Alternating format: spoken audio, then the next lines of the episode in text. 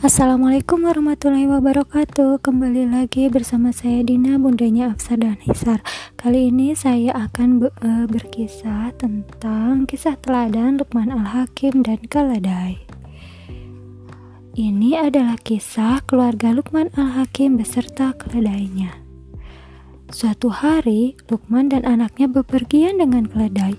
Lukman menaikkan anaknya di atas keledai itu. Plak, tuplak, tuplak, tuplak. Dalam perjalanan, mereka bertemu seorang pria.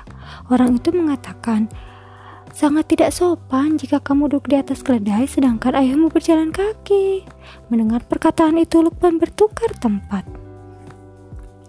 Mereka pun melanjutkan perjalanan. Tidak lama mereka bertemu seseorang. Orang itu mengatakan, Lukman sangat kejam karena membiarkan anaknya berjalan sedangkan dia duduk di atas keledai. Lukman kemudian turun dari keledai dan berjalan bersama anaknya. Tidak lama mereka bertemu dengan orang yang berbeda. Orang tersebut mengatakan, harusnya keledai itu ditunggangi, bukan dituntun berjalan.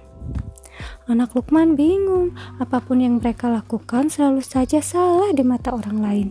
Lukman menasehati anaknya, apa pun yang kita lakukan akan selalu dikomentari orang lain, nah. Maka serahkanlah pertimbangan hanya kepada Allah Subhanahu wa taala. Demikianlah bunda-bunda kisah dari saya. Sampai ketemu lagi di kisah berikutnya. Assalamualaikum.